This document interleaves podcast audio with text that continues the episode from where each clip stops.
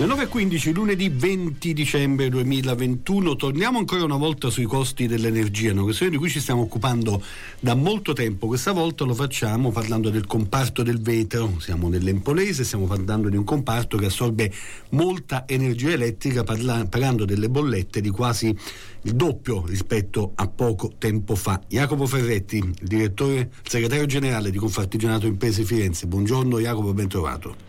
Salve, buongiorno, buongiorno a tutti. La situazione è drammatica anche dell'Empolese, mi sembra di aver capito.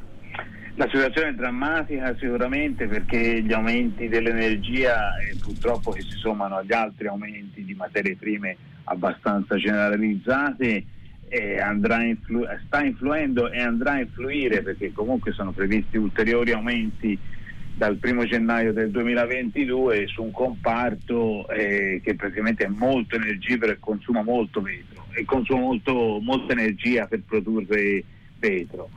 Eh, quindi è un aumento dei costi di materie prime che poi si riverserà eh, indubbiamente sul prodotto finito.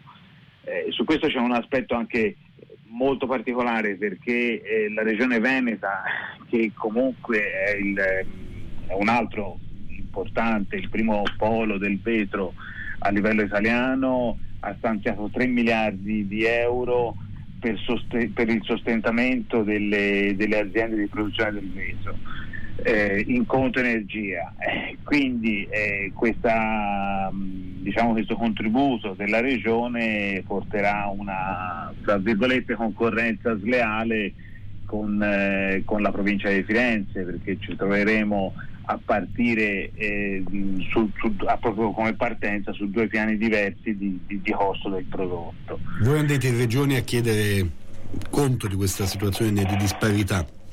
Sì, sicuramente, sicuramente perché comunque eh, c'è bisogno di, di, di, avere quantomeno le stesse regole, sta aumentando tutto, sta aumentando eh, tutto in maniera indiscriminata, però non si può eh, vedere un competitor eh, che comunque ha un costo dell'energia più, bo- più basso grazie solo e esclusivamente alla localizzazione delle loro aziende. Quindi sicuramente eh, chiederemo se non quanto la regione Veneto comunque un contributo sull'energia per il polo empolese del vetro.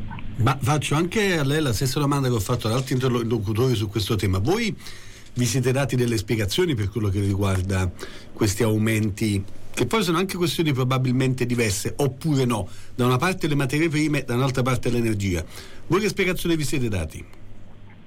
Allora, eh, molto probabilmente è, un, eh, è una commissione di, di, di, di, fattori che sta portando eh, all'aumento dei prezzi indiscriminato, come si può vedere sta aumentando tutto, non solo l'energia, non solo i ponteggi, eh, non solo i componenti elettronici, cioè tutti i settori stanno, stanno avendo carenze eh, di materie prime, molto probabilmente anche per, un, per dei rapporti geopolitici con, eh, con, con, con stati che, produ- che, sono produttori di questa, di, di, questa roba.